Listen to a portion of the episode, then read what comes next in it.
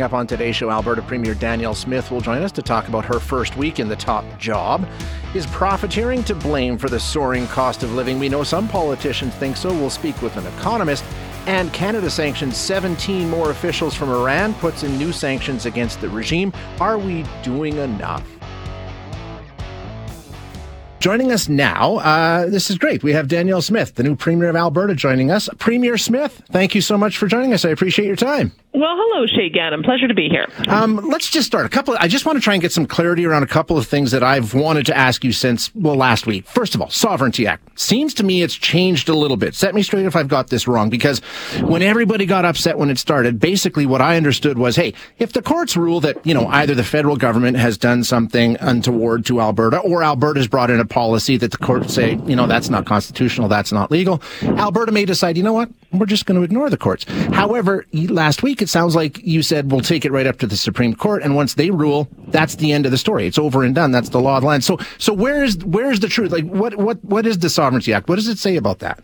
Well, I, I know that uh, very, very few media actually came to any of my speeches, but I can tell you what I said in hundreds of speeches across the province. What I said was that what we have right now is a situation where the federal government passes unconstitutional laws all the time, invading our areas of jurisdiction. Then they make us go to the courts to fight it out. What the Sovereignty Act would do is it would set up a shield. It would say, do not legislate in our areas of jurisdiction. And it would say, we will not enforce any federal laws that do. And then they can take us to court and they can be the ones who fight it out. But ultimately, you see what I mean? Like the courts, I have always respected as an area of, of, of adjudicating these issues. I've even been asked about the carbon tax. And I've said, well, you know, the Supreme yeah. Court has ruled on that. And so as a result, we'd have to find a, a way to either relitigate it or find some other way to compensate. So I think it's been just a media misunderstanding. And I don't think that the media has done a particularly good job of explaining what I have repeated over and over and over again. So I'm glad you gave me this opportunity to clarify, Shaye. Nothing's changed. Okay, one more question because you put out a statement September 6th, and I'll just read from it. It says, if a court stays or ultimately deems that the actions undertaken by the province under a specific Alberta Sovereignty Act special motion is unconstitutional, then the government and the legislature will review the special motion actions in question and will make a decision as to whether or not to amend, end, or continue with them, understanding the legal implications. Let me give you an example. I know that the National Citizens Coalition for years was getting court victories on issues of free speech about restrictions on political advertising. And so part of what happened is the government kept on trying to find ways that they could bring in restrictions around political advertising that were compliant with what the uh, Constitution said. And ultimately they came up with a version that the court was able to approve. It's why we have uh, political action committees um, and third party advertisers that now are, are subject to spending limits. So the conversation that courts have with jurisdic with legislatures is an ongoing one, and it's up to the legislatures to take what the courts say and see if there is a way to revise the mm-hmm. legislation, relitigate if there's new information, or find some other way of achieving the policy goal in a different way. It's, it's the way our country has always worked. Um, but the the issue that I have is that the federal government is passing unconstitutional rules, and we need to tell them stop doing this. Our jurisdiction is our jurisdiction. They have no more right to legislate in our jurisdiction than we do in their areas of jurisdiction. So this is going to be turning the tables on them. Um, is it still Bill one? Is it still Job one? That was, uh, or are we now moving on to uh, where does it fit in terms of the first act? Uh, you know, once you're elected or or whatever, is it still Job one for you? It'll still be Bill 1 because remember, now that I'm seeking a by election in uh, Brooks Medicine Hat, that by election will be uh, called on November the 8th. If I'm successful, there's a period of time that we have to wait to make sure the results are validated. So the earliest I can be in the legislature is November 29th. And that is just too long to wait for us to move on getting some of the, the changes that we need in Alberta healthcare. I've talked to our health minister, Jason Copping, and he's, um, he's very eager with me. He's gone across the province over the last several months with several members of the of the team and heard directly from people in multiple communities about the problems in the EMS that we need to fix, about the problems that we need to fix in the structure of Alberta Health Services, and so we will be moving on that very quickly. Okay, gotcha.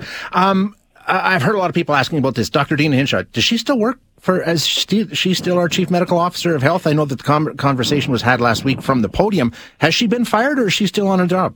I've, I've talked to Minister Copping about that. I've, I've told him that I'm, I won't I won't be doing joint press conferences with Dr. Deena Hinshaw. I have a, a team of advisors that I am uh, assembling among doctors, medical staff across the province, who I'll be um, I'll be announcing in, in pretty short order. They will be advising me through the fall respiratory virus season, and um, um, at, at, this precise moment, Dr. Deena Hinshaw is still the chief medical officer. Gotcha. Okay, fair enough. Uh, this thing that blew up over the weekend, the Ukraine situation, and I, I think you put out a statement clarifying it yesterday with a full-throated support of Ukraine. Um, several examples, as you know, within the last few months where things were a little bit different. Uh, you talked about Ukraine needing to be neutral. The question I'm working towards, you know, you, you attacked Rachel Notley for politicizing this. I'm just wondering, you know, as we're going through this campaign, how does she get the blame for politicizing your comments about Russia and Ukraine? Well, I think you have to remember. I mean, I've been in public life for 27 years. I've had a number of different jobs, a number of different roles, and um, I'm the role I'm in right now is is premier. I suppose we could kind of relitigate every statement that I have made in the past and with the different hats that I've worn. But I, I do find when I talk to the public, what they're interested in knowing is what I'm going to do going forward, and what I'm going to do going forward because my my great grandfather Philippus Kolodnik he came over after World War One, so he clearly was fleeing the the communism in in uh, in Eastern Europe at the time, and I, I feel very strongly that we've got to support our Ukrainian community. And the best way as a province that we can support, remember, I respect federal jurisdiction. It's up to them to weigh in on international relations and negotiations. It's our job as a province to lend out a hand and a heart of help so that we can repatriate anyone who wants to come here and help them find work, help them find a community that will accept them, also uh, deliver humanitarian aid. I know that Ed Stelmach and Thomas Lukaszuk have been doing tremendous work in this regard.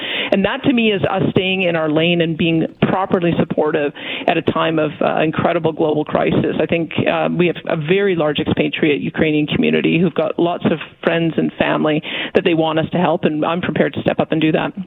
Um, I think you make a good point that you know you've been in public life for a long time, and, and the things that you've said are, are, on the record. There's no question about it, and I think you make uh, a point here. Uh, w- which which word which statement is the one that counts? Because you've changed on Russia, Ukraine, uh, you've changed on Sovereignty Act. You had to clarify your comments on the most discriminated group in history. Um, there's been three clarifications in your first six days in office. So, uh, who, which statements are Albertans to take as being the ones that count, and which ones might change down the road? I mean, you did say these things. Do, do you stand by any of them? Guess the thing is, I notice there's a big difference in how the media d- does uh, interviews me versus what the public wants to hear. And I'm, I'm noticing that the media loves to be able to try to find something that will get them maximum number of clips and and clicks and maximum amount of outrage, so they can do follow up stories. By playing your own words, people are. I'm just letting you know when I talk to the members of the public and I say, okay, well, you know, I may have been able to word this a little bit better, um, but, or maybe I, I should have said it a different way. They they accept that and move on. And so I'm really interested interested in, in making sure that Albertans have an opportunity to ask me what I want to do as premier, as uh, opposed to I, I think uh, what I'm what I see in the media is that there, uh, you know, I gave an hour long press conference and sort of one sentence is the only thing that gets reported on it. So I put the, put it back on you guys that I would just prefer that we talk about real and substantive issues that matter to Albertans. That's what I'm going to keep doing. Well, I think those are substantive issues. I think if you're running to be premier of the province in a by-election in Brooks Medicine, we have to know that what you say today isn't going to be different tomorrow, a week from now, or a month from now. We need to know where the leader of the province stands on these major issues. Well, let me tell you where I stand. I ran on three major issues. Sovereignty Act so we can push back against Ottawa. I'm going to do that. Ran on changing the Alberta Human Rights Code so that we do not discriminate against people on the basis of their COVID vaccine status. I'm going to do that. And we're also going to restructure Alberta healthcare so it starts working for people and patients and the front line rather than the administrators. Those are the three things that I ran on. Those are the three things I'm going to do.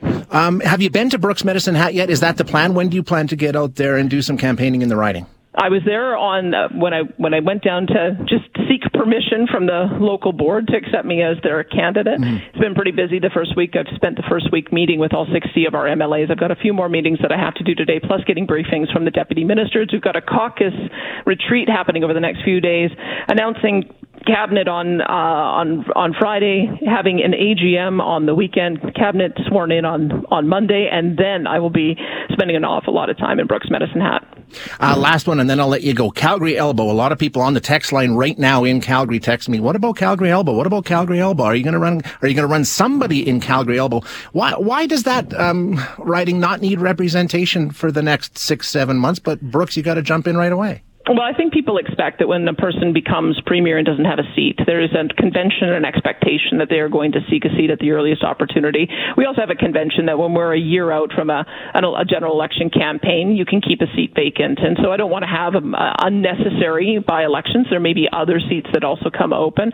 And so I want to make sure that I'm there so that I can give the representation needed and have the mandate as uh, as premier by by getting that local mandate. And so you'll you'll see um, in the next coming coming days why it is that uh, elbow is a little bit more complicated. I have two sitting uh, MLAs that I knew were interested in potentially moving over to represent that riding, and one of them may, and so that would have then created another vacancy. And so I think you'll have to, to you'll you'll be able to see in the in the coming days as those nominations begin. I believe in open, fair uh, nomination process. I was uh, consulted with the board. They wanted to have an open, fair nomination process to choose the right candidate for that area, and uh, that's what I'm going to do. If you don't want an unnecessary by-election, why have one have a MLA step down in Brooks Medicine Hat when you have a vacancy in Calgary Elbow? You literally created an unnecessary by-election. Well, as you know, um, I've, I've moved into rural Alberta because I love rural Alberta. Michaela Glasgow had already announced that she was uh, going to be stepping aside because she said, as as she puts it so eloquently, the the title she wants to wear most is mom, and so she just accelerated that because she um, she wants to be able to, to to focus on family. And so I was delighted that she um, offered up her seat, and that's the reason that I'm running there. I'm a I believe that rural Alberta has felt ignored over the last number of years. And by running in a rural riding, um, I'm, I'm hoping to, to demonstrate that the rural voice is at the table. When I'm a Calgary girl, grew up, born and raised, I was on radio in Calgary for six years.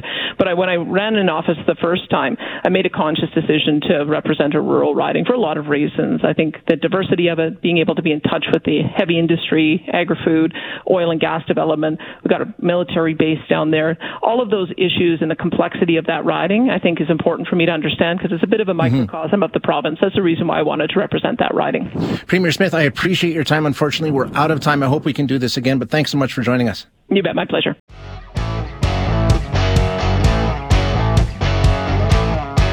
Canada's biggest grocery chain uh, is freezing their price on all of their no-name products, generic products, um, saying it's trying to help Canadians fight food inflation. This is Loblaw. They've locked in the prices on 13, 1500 grocery items up until January 31st of 2023. So you're looking at November, December, January. Basically, you're not going to see any price increases in Loblaw's supermarkets on their no-name products they're under pressure. Uh, uh, that's why they're doing this. Let's be clear. Um, a lot of people pointing fingers at not just grocery stores, but a lot of people pointing fingers at grocery stores about um, corporations, companies profiting off this inflationary cycle that we're in right now. And um, is that part of it? We hear, you know, the, the conservatives talk about just inflation. It's it's Prime Minister Trudeau's spending that's causing all of this. Other people say, "Ah, oh, nah, you got the war in Ukraine. That's the reason for that." I mean, there's no list of um, things that are being blamed for the inflationary period that we're in right now. So Trevor Tombe is an associate professor in the Department of Economics at the University of Calgary, and he recently looked into profiteering and if that's something that we need to be aware of with what's going on. Trevor, thanks so much for joining us. I appreciate your time. My pleasure. Thanks for having me on. So we're calling this greedflation, right? Which is corporations gouging us and making huge profits. I mean, if you take a look at it, we know that some of these corporations are making really good profits, Trevor. Yeah, and and uh, throughout the whole economy in Canada, we have seen now profit levels uh, at record highs in the in the second quarter of this year. So May, um, so April, May, June. Sorry, profits exceeded 150 billion dollars, which is about a 21 percent increase yeah. over what we saw the previous year. So it's certainly true that profits are up, uh, and that is leading uh, some, uh, the NDP in particular, to point to that as a source of inflation pressures in Canada. Yeah, I mean, that's been, Jagmeet Singh's been talking about that for some time now, specifically around grocery stores. Um, mm-hmm. Is it that simple though, Trevor? Like I said, there's, there's no shortage of things that are getting blamed, and I imagine there's a combination, but um, surely there's more than just uh, the corporations that are making money here, and that's why we're all paying more, right?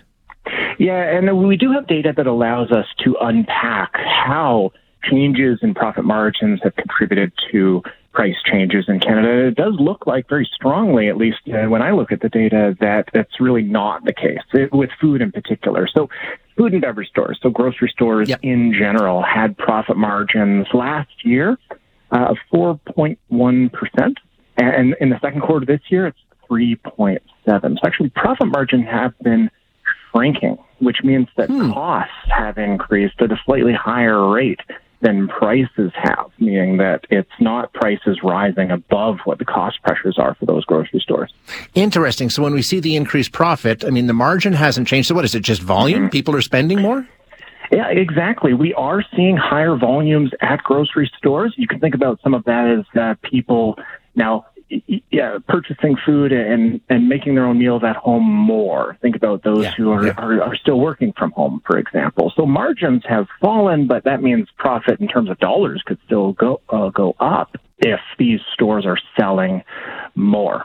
And we are seeing that at at Loblaws, and it's not just that people are spending more, but they're also spending a little bit differently as well. Like we are seeing uh, higher spending on discount uh, stores and discount brands within stores, like uh, like the No Name brand that was the um, topic of, of the price freeze today. So, uh, Jagmeet Singh, as we said, focusing on profiteering, he flat out called it profiteering. He says that's what's going on. And I think that's probably what triggered the move by, uh, Loblaw today. Uh, but he's got it wrong, essentially, right? They're, they're not actually gouging us. This is just the way that the market's playing out and it means more money for them, but they haven't increased their margins. That's the bottom line when it comes to this. Yeah, and, and it's not just they haven't increased margins, it's that they've decreased margins. And the entire reason for profits being high in Canada now is really driven by oil and gas, mining, yeah. and petroleum products, right? Things where the prices have absolutely increased this year, but because of global factors rather than any kind of uh, anti competitive corporate greed behavior, if you will, in Canada. Um, so is that case closed? Uh, it won't be, obviously. We get, uh, is it, a lot of this is anger, right, Trevor? I mean, we just get mad about how much we have to pay. It, it, indeed, and this is not something where it's unique to the NDP or unique to inflation. I mean, these kind of uh, complex issues are often oversimplified by politicians across the political spectrum. I think that um, you know that the, the Conservatives place a lot of blame with the federal government yeah. and the Bank of Canada think you know that's a part of it. Uh, you have the NDP pointing to corporate pricing behavior, and, and maybe in some areas or certain sectors that might be uh, an issue. I, I don't think it's the case with grocery stores, though, so that might be a misplaced target. So I think you know it's it's a complicated issue, and we should. Um, I not look for simple answers. Should, yeah, not look for simple answers, and and maybe reject the uh, very polarized um, answers that we're getting from politicians. Yeah, probably just safest to say all of the things that you've heard about probably play a role, but uh, they all need to come together to get us in the mess that we're in. No one of them is to I think that's right. I think that's right. Excellent. Trevor, thank you so much for your time. I appreciate you joining us.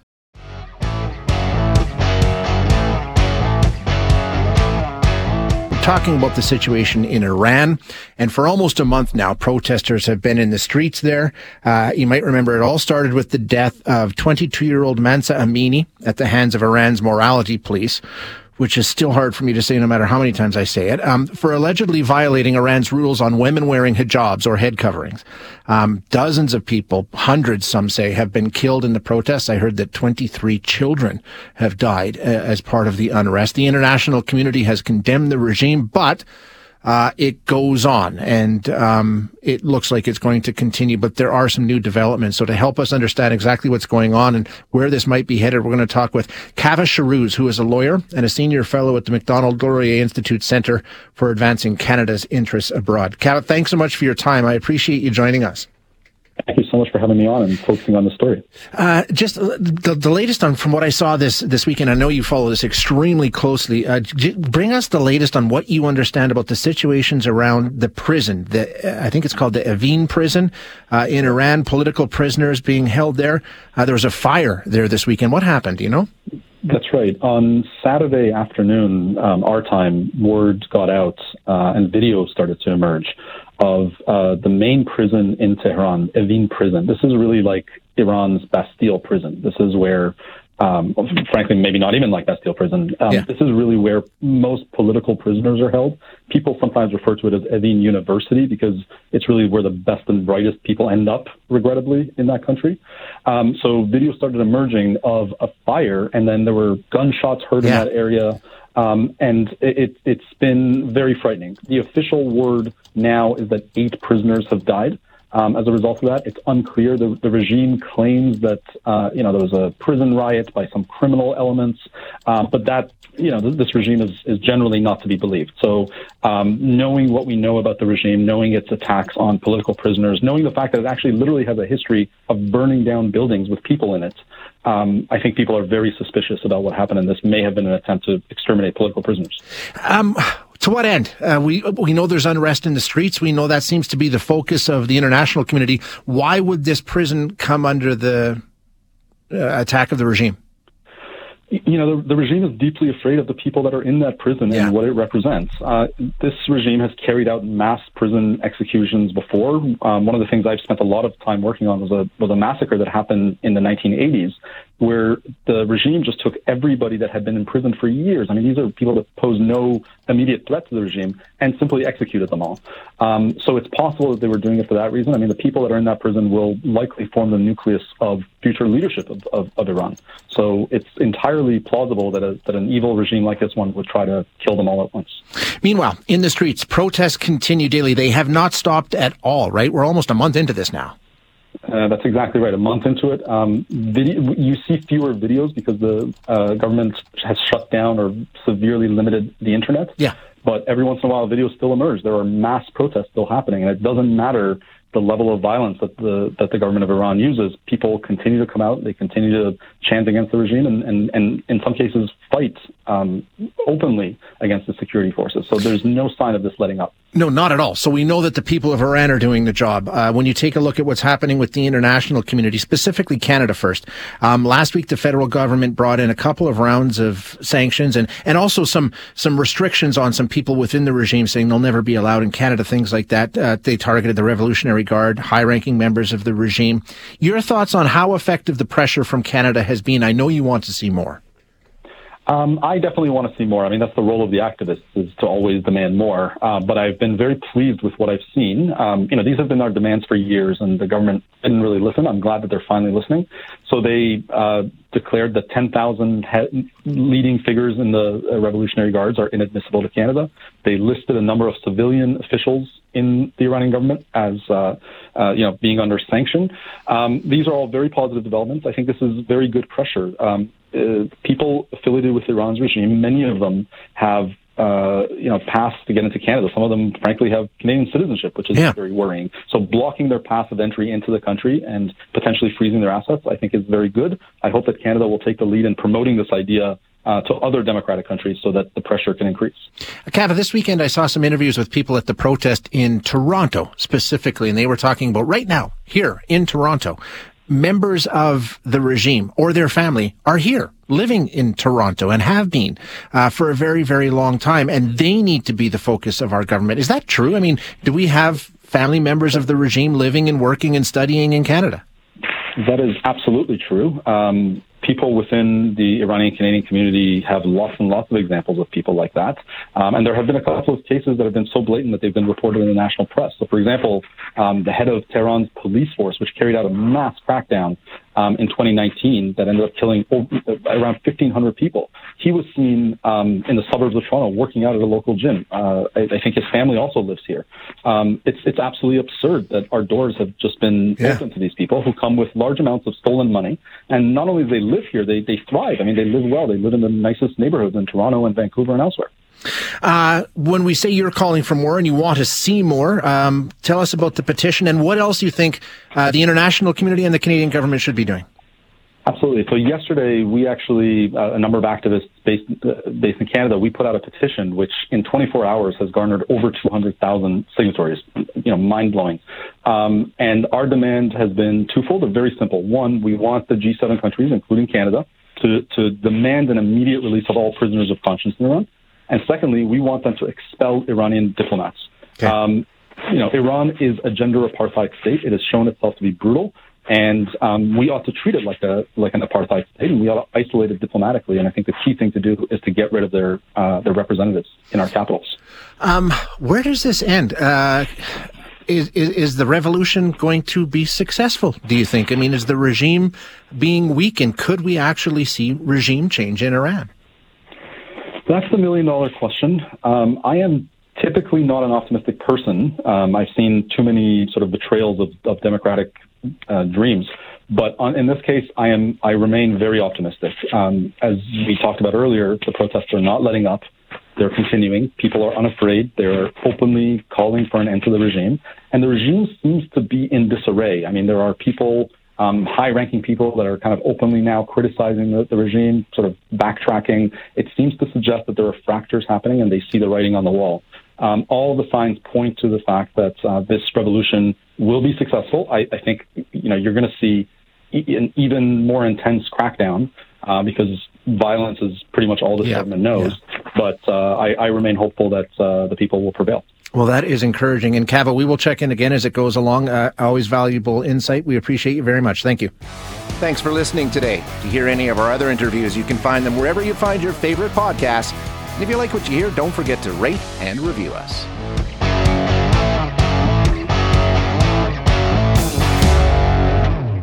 Hi, it's Shauna, and I might be a bad parent because my kids think french fries are vegetables. Hey, it's Ryan, and I might be a bad parent because I went out for wings when my wife was in the hospital after giving birth. Johnny here. I might be a bad parent because in my house, the tooth fairy gives pocket change. But we're not alone. Len emailed us and said his six year old daughter's Tarzan moment going from love seat to lazy boy by curtains made him more proud than any dance recital. and Andy left his two year old at the rink. All right, guys, I'm sure we're not alone. Like Andy's kid. For stories and confessions like this, make sure you check out our podcast. It's called Bad Parents, and it's available wherever you get your podcasts. I left a glove at the rink.